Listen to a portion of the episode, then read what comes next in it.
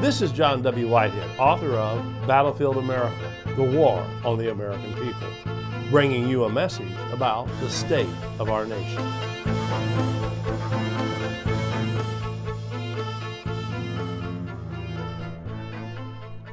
You've been flagged as a threat, yes you. In fact, before long, every household in America will be similarly flagged and assigned a threat score. Without having ever knowingly committed a crime or been convicted of one, you or your fellow citizens have likely been assessed for behaviors the government might consider devious, dangerous, or concerning. Assigning a threat score based on your associations, activities, and viewpoints, and cataloged in a government database according to how you should be approached by police and other government agencies based on your particular threat level.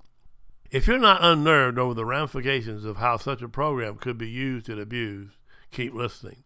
It's just a matter of time before you find yourself wrongly accused, investigated, and confronted by police based on a data-driven algorithm or risk assessment culled together by a computer program run by artificial intelligence. Consider the case of Michael Williams, who spent almost a year in jail for a crime he didn't commit. Williams was behind the wheel when a passing car fired at his vehicle, killing his twenty-five-year-old passenger, Safarian Herring, who had hitched a ride. Despite the fact that there was no eyewitnesses to the shooting and no gun was found in the car, police charged the sixty-five-year-old man with first-degree murder based on ShotSpotter, a gunshot detection program that had picked up a loud bang on its network of surveillance microphones and triangulated the noise to correspond with a noiseless security video showing Williams' car driving through an intersection. The case, however, was eventually dismissed for lack of evidence. Although gunshot detection programs like ShotSpotter are gaining popularity with law enforcement agencies, prosecutors, and courts alike, they are riddled with flaws, mistaking dumpsters, trucks, motorcycles, helicopters, fireworks, construction, trash pickup, and church bells for gunshots. As an Associated Press investigation found, and I'm quoting here, the system can miss live gunfire right under its microphones, or misclassify the sounds of fireworks or cars backfiring as gunshots. In one community, ShotSpotter worked less than fifty percent of the time. The same company that owns ShotSpotter also owns a predictive policing program that aims to use gunshot detection data to predict, quote-unquote, crime before it happens. Both Presidents Biden and Trump have pushed for greater use of these predictive programs to combat gun violence in communities, despite the fact that found that they have not been found to reduce gun violence or increase community safety.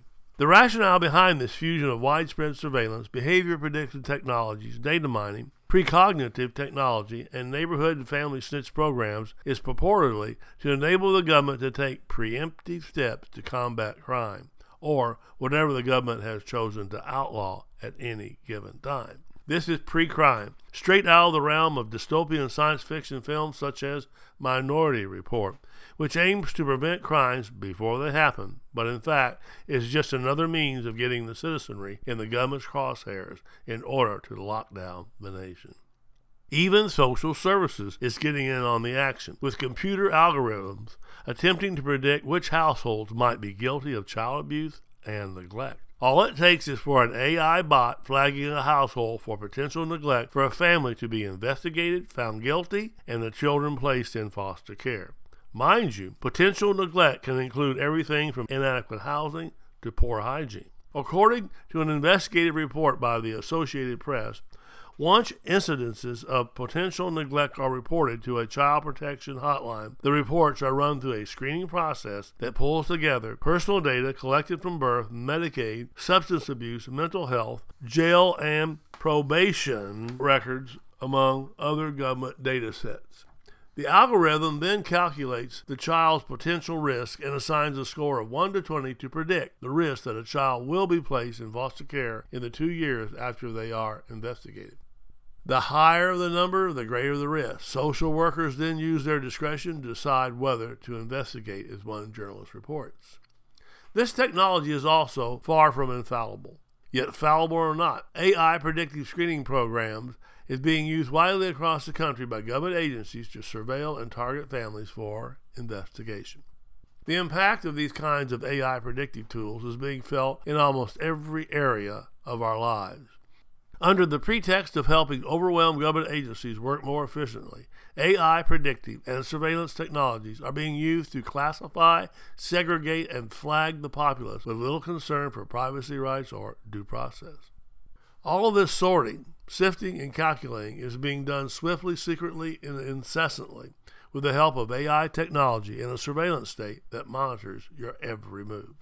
Where this becomes particularly dangerous is when the government takes preemptive steps to combat crime or abuse or whatever the government has chosen to outlaw at any given time. It's the American police state, rolled up in one oppressive pre-crime and pre-thought crime package, and the end result is the death of due process. With the advent of government-funded A I predictive policing programs that surveil and flag someone as a potential threat to be investigated and treated as dangerous, there can be no assurance of due process. You have already been turned into a suspect. To disentangle yourself from the fallout of such a threat assessment, the burden of proof rests on you to prove your innocence. You see the problem? It used to be that every person had the right to be assumed innocent until proven guilty, and the burden of proof rested on one's accusers. The assumption of innocence has since been turned on its head by a surveillance state that renders all of us suspects, and over-criminalization which renders us all potentially guilty of some wrongdoing or other. Combine predictive A I technology with surveillance and over-criminalization, then add militarized police crashing through doors in the middle of the night to serve a routine warrant, and you'll be lucky to escape with your life. As I make clear in my book, Battlefield America: The War on the American People, and in its fictional counterpart, The Eric Blair Diaries, if you're not scared yet, you should be.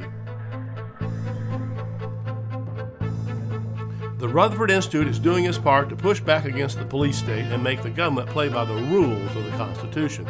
But we can't fight these battles alone. To join the resistance, visit our website at w w w dot rutherford dot org and check out our library of thought-provoking commentaries, legal resources, and so much more. Subscribe to our email alerts and I will send you my weekly commentary, Rutherford Press Alerts, and a weekly rundown of pertinent headlines and news articles to keep you apprised of the growing threats to our freedoms. And finally, if you are able, please consider making a tax-deductible donation to the Rutherford Institute by again visiting us online at w w w dot rutherford dot org or donate using PayPal. Your donation allows the Rutherford Institute to push back against the government's power grabs, corruption, and ongoing assaults on the Constitution. Together, we can make America free again.